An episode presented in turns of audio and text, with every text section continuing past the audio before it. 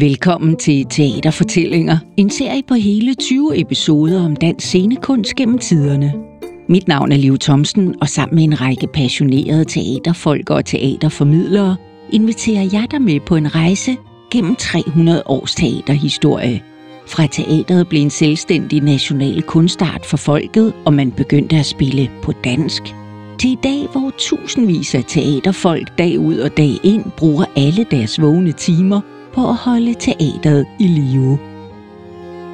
I denne episode handler det om årene før og efter år 1800, hvor Danmark var et lidet fattigt land, og trivialteateret levede i bedste velgående.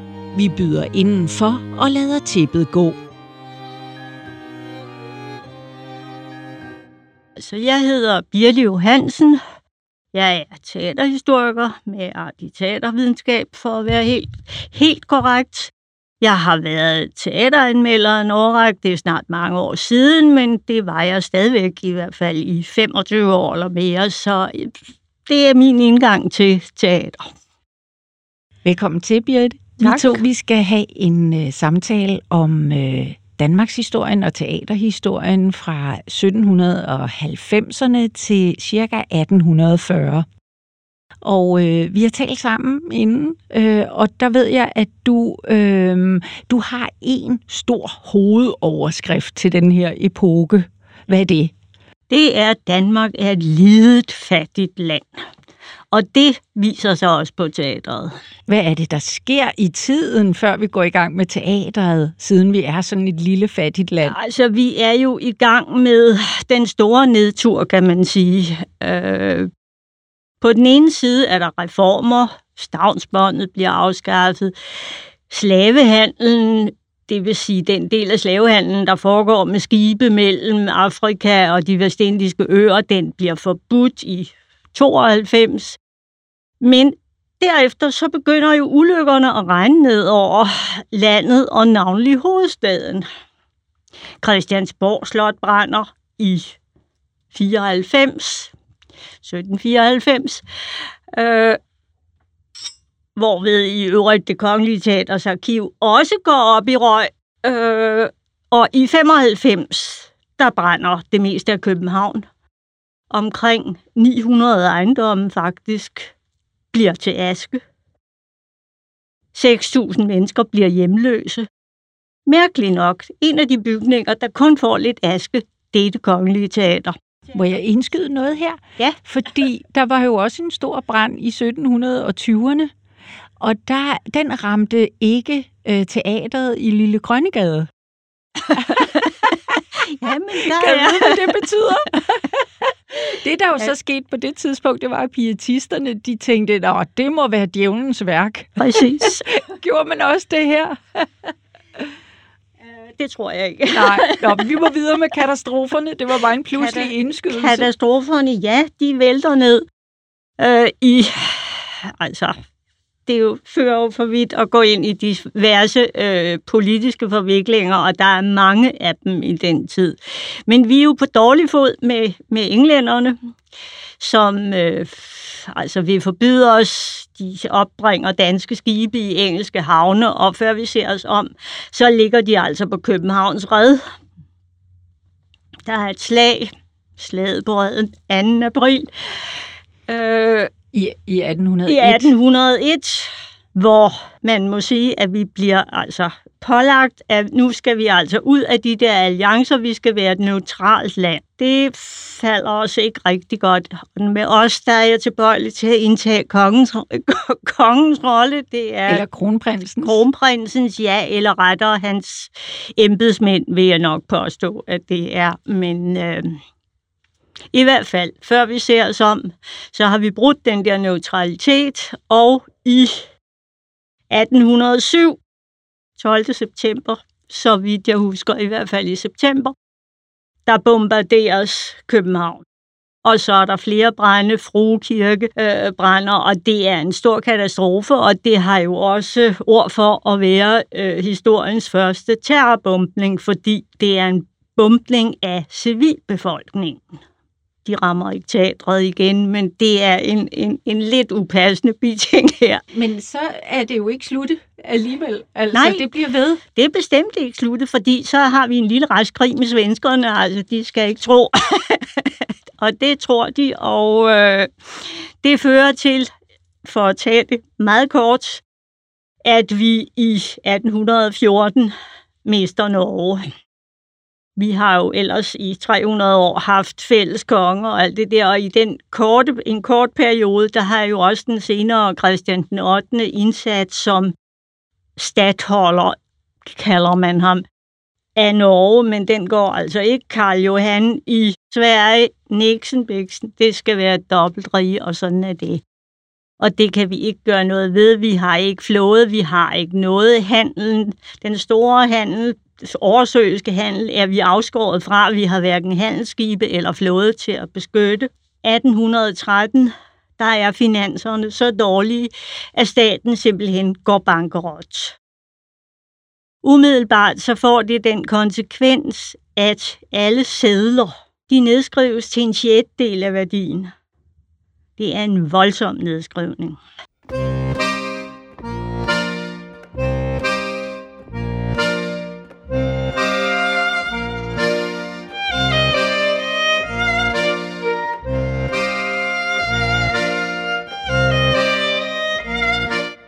Jeg, jeg vil lige stille mm. et spørgsmål, fordi ja. øhm, at, at øh, nu har vi de senere år, jo de sidste to-tre år, jo oplevet pandemier og, og, og krig, og nu ser det også ud, som om der er inflation på vej, og, og, og det ryster jo virkelig fundamentet øh, i en moderne dansker. Ja. Øh, det sætter sig dybe spor øh, i, i os, øh, men, men sikkert også vil vi opleve i kunst og teater og litteratur øh, de næste mange år. Får man et brug, får man behov for at, at bearbejde de her øh, voldsomme øh, begivenheder.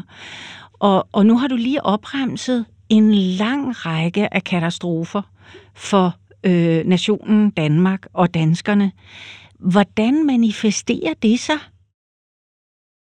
Ja, jeg har jo tilbøjelig til at mene, ikke det populære, at det manifesterer sig i stor kunst. Det gør det selvfølgelig også. Altså, vi har Øenslæger, Stort navn, det ved vi jo altså. Nordens digter, konge, kronet i Lund i 29, det dunkelt sagt at det dunkelt tænkt, og hvad der ellers er blevet sagt der. Men i virkeligheden, så det der sker i teatret, og teatret i denne sammenhæng, det er byens teater, det kongelige teater på Kongens Nytorv.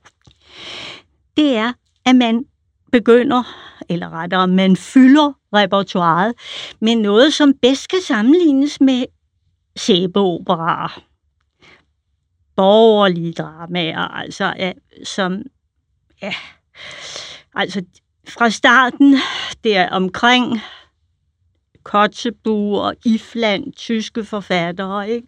Forfærdelige historier, altså menneskehad og anger. En forfærdelig historie om, hvordan altså en, en kvinde, hun løber hjemmefra med en elsker og efterlader ægte mand og to små børn derhjemme.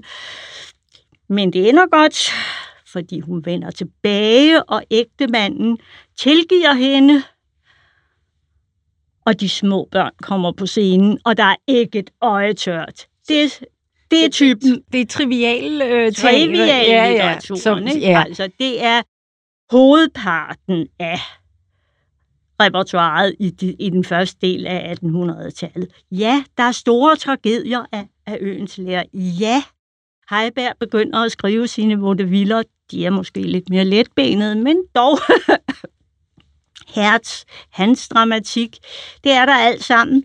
Men det er jo ved at drukne i strømmen af, skal vi kalde det, trivial dramatik. Vil du påstå, at det måske handler om en form for eskapisme? Altså, at, øh, at folk øh, ligesom flygter ind i det letkøbte det vil, og det, vil det jeg underholdende? Nok, og, og jeg mener, mit yndlingseksempel, det er jo H.C. Andersens lille historie om Moster, der fortæller, hvordan hun altså får Hele sin skolelærdom, den får hun i det kongelige teater, fordi altså bibelshistorien, ikke? der er Josef og hans brødre, og så er der jo alle de der interessante, eksotiske forestillinger, hvor hun kommer til ud. Og Pariserlivet, jamen altså, slibrigt, men højst interessant. Altså, hvor hun ikke har grædt derover den der stakkels mand, som må drikke sig ihjel for, at den unge pige kan få sin elsker, ikke? Jamen altså, det sidder vi deroppe på, øh, på etagerne og, og følger levende med i, ikke? På selveste det kongelige teater. På selveste det kongelige teater, for det er det teater, der er.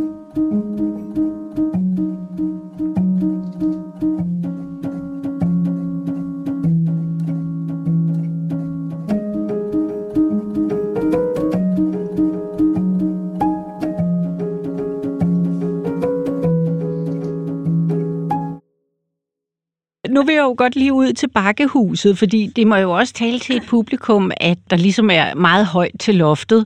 Det billede, vi lige har skitseret af den udvikling, alle de traumatiske begivenheder, der sker på meget kort tid, så præsenterer og tilbyder romantikken jo en slags eskapisme, i hvert fald et sværmeri, en dyrkelse af kunsten med stort K, naturen med stort N, fortiden med al dens glorværdighed, ikke? Altså, øh, det er da det første, jeg tænker. Hvorfra vi er sunket, hvor til vi skal op, ikke? Jo, jo. Så følelser og følelser eskapisme og, og sværmeri. Ja, ja, ja. Det er der jo alt sammen, ikke? Men stadigvæk, så er det altså pakket ind i et repertoire af sådan borgerlige, øh, let fordøjelige varer. Nu ved jeg med Adam Ønslager, at han har været på dansesrejse i, ja, det har nok været før hans debut på teateret. Øhm, og, øh, og den er, så vidt jeg ved, bekendt, eller den er vist betalt af kronprinsen, øh, den senere Frederik den 6. Og, og det overraskede mig lidt, da vi talte sammen, det der med, øh, jeg har sådan et billede af, af Frederik den 6. som øh, tyrannen nærmest. Øh, han, for mig inkarnerer han censur og indskrænkethed og rigiditet og alt muligt. Øh, men, men du fortalte mig, at han jo faktisk havde et åndeligt projekt, for det kan godt være, at Danmark var et lidet fattigt land, men det skulle altså ikke være dumt. Nej, og det er jo det, han tillægges, altså hvor man præcis har det, men han tillægges jo altså den bemærkning om, at nok er vi fattige, men vi skal ikke være dumme i forbindelse med, at der bliver indført en folkeskolereform i 1814.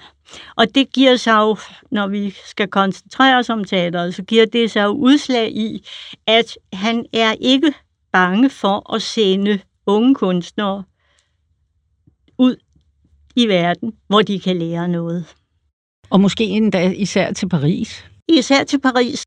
J.L. har Johan Ludvig, ja, ja, nemlig. Ja. Han er jo en af de første, der bliver sendt, så vidt jeg husker, i 19, hvor han kommer ud og rejse og kan besøge sin far, som man ikke har set i mange år, og altså i det hele taget suge til sig, altså navnlig af de nye boulevardteatre, hvor han jo altså lærer det der særlige franske syngespil, som han så omsætter siden til dansk. Og det er emnet for den næste podcast. Men, men lad, os, øh, lad os lige blive ved, ved, øh, ved hele det her åndelige miljø. Ja, jeg vil have en til sendt. Burnerne vil? Ja. Han, øh, fordi det, når du netop altså, taler og sådan om Frederik den 6., så vil jeg jo sige, at han jo også der sender den unge August Bournonville til Paris i 1824, og han får et års overlov med løn det er ikke nogen stor løn, så vidt jeg husker, 4 eller 500 riksdaler, men det er stadigvæk forholdsvis mange penge. Der er bare det ved det, at han jo bliver der og lader sig engagere til Paris Operan og kan tjene mange flere penge der. Men da vi nærmer os 1830, hvor der er uroligt i Paris, der er en nært forestående revolution i juli 30, øh, han kommer hjem i, i 29 på et gæstespil, hvor han bliver efter mange kontroverser i øvrigt, så bliver han jo altså engageret som gæst og får en frygtelig masse penge for det. Han får 1760 riksdaler for et kort gæstespil. Det er jo mere end den højst gagerede embedsmand på teatret tjener, men det får han for sit gæstespil. Og da folk kommer og bliver begejstrede for det, de ser, så har han begrundet det, som han har påstået over for kongen i en række skrivelser, at han har været værd at sende til Paris, for han har lært noget, og han kan gøre noget, ikke? så han bliver engageret i den periode. Så Bournonville er meget atypisk, både fordi han kender sit eget selvværd ja, ja. og er jo en dansers søn også. Også øh, fra tidligt af øh, at han voksede op i det miljø, og hans far var, var også balletmester. Og så adskiller han sig jo også ved, at han kommer fra et kulturelt miljø i forvejen, hvor at mange af dem, han jo går på balletskolen med, kommer helt andre og mere grumme steder fra, ikke sandt? Mm, både og. Okay. Men øh, altså, hans væsentligste hurdle fra starten, det er jo, at han er yngre end, end hele balletkorpset. Øh, de er alle Men han er også dygtigere. Han er også dygtigere, og der er nogle elever, og dem kunne han godt tænke sig at, og, øh, at videreudvikle. Ikke? Men det går der nogle år med.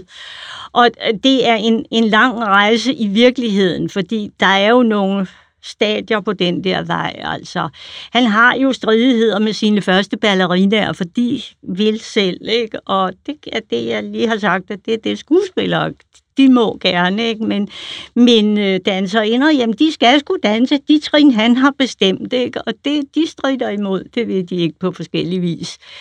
Øh, men han kommer igennem med det, selvom han møder modstand i øh, teatrets bestyrelse. Altså, der har man jo det syn, som jeg, jeg burde her for, også fortælle, at noget af det, han har været med med, det var, at man fik opretholdt den, det regulativ, der faktisk er for adgangen til teatret. I Paris er der som bekendt en foyer de la danse, hvor hvem som helst kan komme ind og kurtisere diverse balletdamer. Det kan man ikke på det kongelige teater. Der er ikke adgang bag scenen. Det vil sige, hvis man tilhører hoffet, så kan man jo altså godt komme ind alligevel. Og der er diverse affærer. Jeg tænker jo bare på Frederik den 7. og Grevinde Danner. Danner, som ja. er ved balletten, men der er jo altså flere andre ud over dem. Der er en hofstaldmester. Og det er svært, fordi det er jo altså, der er han oppe mod noget, som, som er vanskeligt. Og det, altså man kan sige, at hans fremfærd, hvor han jo altså får afskedet et par første danser ind på vejen. Det er jo en modstand i direktionen, som jo ser på det på en anden måde. Altså blandt andet Molbæk, der sidder der, som altså har det synspunkt, at disse kvinder, der står der, det er jo altså en stakkels klasse af kvinder, der er udstillet til forførelse. Det er, hvad han skriver sådan, ikke? Altså, i virkeligheden så sammenligner han det, man kaldte figuranter. Det var titlen, og det er jo rigtigt, der står jo altid i balletter og opera og andre. Sådan et korps udenom, ikke, der ikke foretager sig ret meget. Og de havde titel af figuranter. Men disse figuranter, de er jo så, øh, øh, de kommer jo ofte fra under Danmark, ja. ikke? Og, og, og vi kender jo historien fra fru Heiberg, altså gift med øh, ja, Johan Ludvig ja. Heiberg, øh, øh, at, at, øh, og du har selv nævnt, øh, at balletten kan være øh, vejen ind. Det kan, der er en form for social mobilitet Helt for sikkert. de unge piger af underklassen ja. øh, i balletten øh, i, i starten af 1800-tallet. Ja. Det synes jeg er rigtig, rigtig spændende, fordi vi kender jo flere eksempler på det. Den er jo igen flersidig. Man må netop have den ud af det der syn, og der kan vi jo sige, der er i hvert fald et mandligt blik om noget det, at man ser figurantinder, når jamen, de er jo stillet op, beregnet til det samme. Ja, man tænker på et bordel jo. Ja, faktisk, ikke? Det er det, de står der for. Ja. Og så må man, og, og, og hans argument med netop at sige det der, det er jo, så kan det jo ikke nytte noget, direktionen afskeder dem, fordi de har jo selv stillet dem deroppe, ikke? Så det er jo synd for dem, hvis man så også afskediger dem.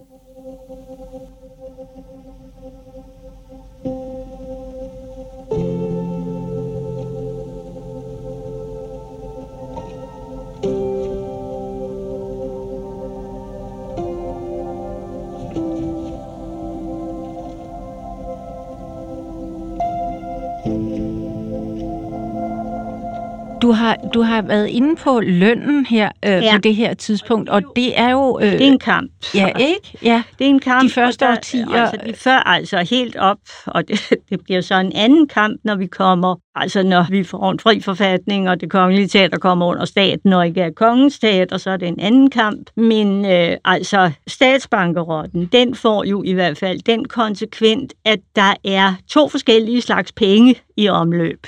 Der er rigsbanksedlerne, som man altid lønner de dårligst, de i forvejen dårligst lønnede med. Rigsbanksedlerne er konjunkturbestemte. Det vil sige, de er jo ikke altid det værd, der står på dem. Så er der den anden slags penge, det er det, man kalder redesøl. Altså det er det, der skal kunne indløses med sølvværdien. Og når vi nu taler om Bornholm kontrakt, og han får faktisk en kontrakt, det er heller ikke almindeligt, øh, så betinger han sig, at hans løn bliver udbetalt i redesøl. Altså den værdifaste.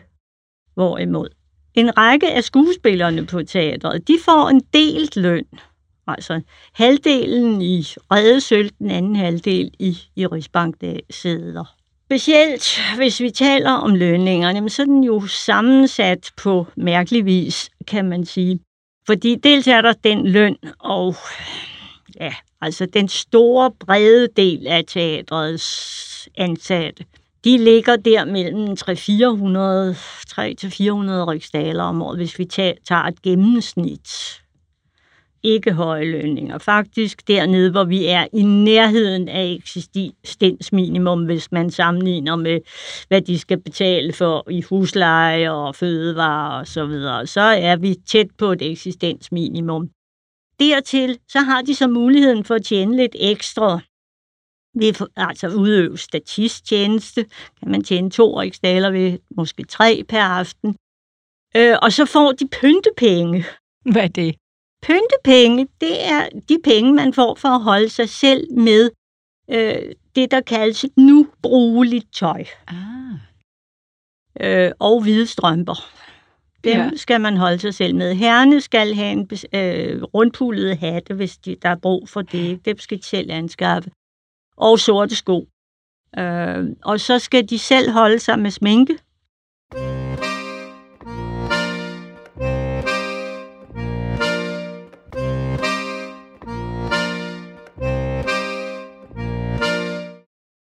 Dog ikke sort sminke sort og brun sminke. Det stiller teateret til rådighed, og det samme gør de med den pomade, der skal bruges til at få det der sorte og brune af, fordi vi kommer jo ikke udenom, at der var i repertoireet ofte, at man havde brug for at skulle øh, være blackface, og det var faktisk ikke kun vil jeg sige, som komiske personer, hvad man, hvad man ofte tror. Nej, det var også den ædle vilde fra fortiden, der stadig spøgte. Altså, øh, vi er igen der med fri, øh, slaveriets ophævelse og så videre. Ikke? Altså, H.C. Andersen skriver for eksempel et, et gribende femagts skuespil, som også bliver opført om mulatten, foregår ganske vist på Martinique og efter fransk forbillede, men altså, det er slet ikke ualmindeligt i det der voldsomme store repertoire. Nu har vi flere gange øh, det sagt det, voldsomt store repertoire. Ja. Altså, hvis vi siger, at der er igen rundt regnet i de år, vi taler om, omkring 200 forestillinger om året på teatret, så er det med 150 forskellige stykker. Altså, man gør sig ikke forestillinger om, hvordan sådan et repertoire ser ud fordi der er så meget at vælge imellem, ikke? Men der er jo heller ikke ret mange mennesker i København, så hvis de skal se noget forskelligt, så er man altså nødt til at, at veksle lidt, ikke? Og her tænker man igen på din sammenligning med, ja. med soap sæbe ja. ikke? At det har skulle gå hurtigt. Det har skulle... Og det har det vel også kunne, fordi man gik jo ikke vildt voldsomt op i, øh, hvad skal man sige, at, at øve sin rolle. Mange, mange af skuespillerne var sådan set typecastet. De spillede et fag, det, som du kalder det. Ja. Det kan vi lige komme ind på om lidt. Og så var der jo heller ikke sådan den store kunst i, øh, i baggrunde og kostymer og I hvert fald ikke i Ikke- scenografien, vel? Ikke på den måde, nej. Altså, det var jo sat sammen til lejligheden. Altså, man havde et fond af forskellige dekorationer, som blev stillet sammen efter, hvad man skulle bruge det. Altså, det var en stor sensation, når man fik nye. Altså, for eksempel de omtalte Kina-farer, der øh, fik en ny dekoration. Men så er den der tolvbåd jo blevet brugt i mange andre sammenhænge. Ikke? Og øh, en ting, som jeg ikke har sagt, øh, men alligevel omtalt, høstgildet, der kom til at være en del af den der meget lange hyldestforestilling til Frederik den 6. i 1790. Jamen, den der dejlige landsbydekoration, der havde Argentofte Kirke i baggrunden, jamen, den bliver brugt, det bagtæppe, helt op i 1903 har vi stadigvæk det i fonden af, af dekorationer. Ikke?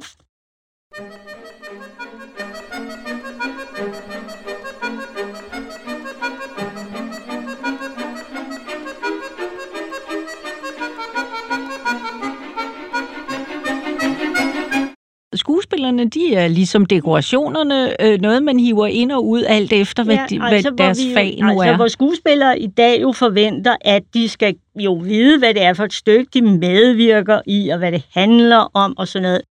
Det gik man ikke stærkt op i. Okay, hvis man læser fru Heibergs erindringer, ja, hun gik op i det. Hun var vel også den første rigtige Ah, ægte, det ved vi. Måske er der en hel del efterrationalisering Okay. i det der. Det kunne jeg som godt ikke har været så gode til at det iscenesætte kunne jeg godt forestille mig, men øh, altså, lad nu det være. Ja. Men de har heller ikke en mulighed for det. De får simpelthen udskrevet deres rolle med stikord. De får ikke hele teksten, de aner ikke, hvad der foregår. Så de er deres egne herrer, har du kaldt det, på Ja, scenen. ja det er de jo De sådan helt set. øh, lost, øh, hvis ikke de selv Ja, tager altså de skal, have, de skal, have, skal have lært deres rolle, ikke? og de får at vide, at de skal komme. Der er to af tre prøver før um, en ny forestilling. Det er Ikke det. flere? Nej, nej, nej, nej, nej, nej. Det er rent samlebånd. Ja, det er det. Og øh, altså forestillinger, der er i repertoiret, dem forventes man at kende. Ja.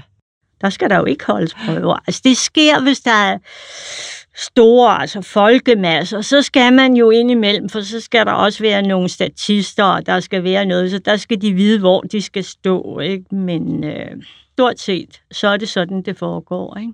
Så for at opsamle, så øh, er teateret i de første årtier af 1800-tallet, det øh, er øh, en lang række af forestillinger. Mhm. Mm-hmm. Der er nogle enkelte, vi husker i dag, men, men i virkeligheden er der mange, mange, mange flere forestillinger, der er blevet spillet hver aften, Og- ofte i mange timer, fra måske ja, og som til også 10. kan have gået mange flere gange end, end det, som vi læser om i litteraturhistorien, Ja. som her har vi altså også. Se nu bare Højdepunktet, der. ja. Der er Og, og højdepunktet. folk er kommet ind og ud af akter, har du også fortalt Ja, mig. ja. Altså, jeg snupper lige en anden akt, men Jamen, jeg behøver øh, ikke første. Altså, og... nu har jeg jo allerede sagt noget om, hvor lang sådan en forestilling kan være. Og det er mange timer, for de begyndte klokken 5, ikke? og så var måske færdig klokken 10. Det er mange timer at sidde i teater. Der var ikke nogen, der ville finde sig i det i dag. Altså, folk begynder at se på uret, når, når klokken er 10, ikke?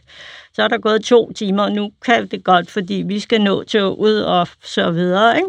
Nej, nej, man tog det hele med. Øh, men altså, man havde jo også, selvom det kongelige teater ikke var et logeteater, så havde man jo lidt. Der var de der åbne loger, men det gamle logeteater, hvor man sådan kunne lukke skøjet, altså operateaterne, ikke? hvor man kunne lukke en skøjet op, og skulle man lige tage sin, sin øh, yndlingseje, den kom lige der, så kunne man spise videre, uden at blive forstyrret. ja. Det er jo lidt det samme, man gør der. Det er Altså, en social begivenhed. Ja, altså H.C. Andersen, hvis man læser hans dagbøger, jamen så har han lige været til middag der, og så har han lige gået hen på teateret for lige at se måske det afsluttende syngestykke, eller måske anden akt af et eller andet, fordi der er den og den med, og det vil han da godt se, ikke? Og jamen, det har været ud og ind, altså. Og, og totalt integreret i tilværelsen, Ja. og, og, Jamen, og ja, folk det har var- haft sådan en meget pragmatisk forhold til Jamen, det. en eller København var en lille by, ikke? Altså, den vokser vel op mod midten af århundredet, fra 100 til omkring 120.000. Det er ikke ret mange mennesker, og størstedelen af de mennesker har ikke råd til at gå i teater. Det er borgerskabet. De samme mennesker, der passerer ud og ind, og stort set kender hinanden alle sammen, ikke? Det er godt at få slået fast. En anden daglig stue, simpelthen, Ja. ikke? Ja.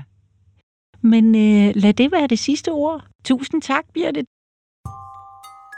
Du har lyttet til Teaterfortællinger, en podcast produceret af Historieselskabet for Dansk Teater 300 år. Lyden den stod Per Bull Aks for, og musikken den er fra Upright Music. I næste episode der handler det om 1800-tallets store teatersmagsdommer Johan Ludvig Heiberg og hans kone, teaterdivaen Johanne Louise Heiberg.